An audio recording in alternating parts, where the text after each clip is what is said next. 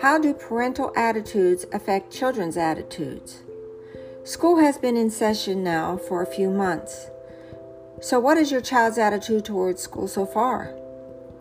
Positive children are the result of confident parenting skills. These skills are learned, practiced, and shared.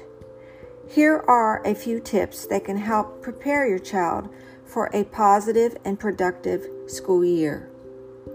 Children will need companionship, time with parents and family members to form a strong bond of attachment, to feel accepted, and to promote health and well being.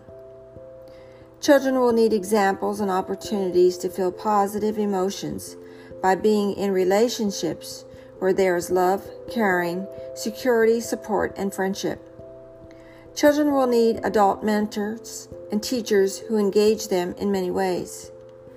Children will need to be held accountable with consequences for their actions.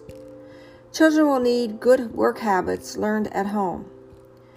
Children will need to learn to feel useful and significant.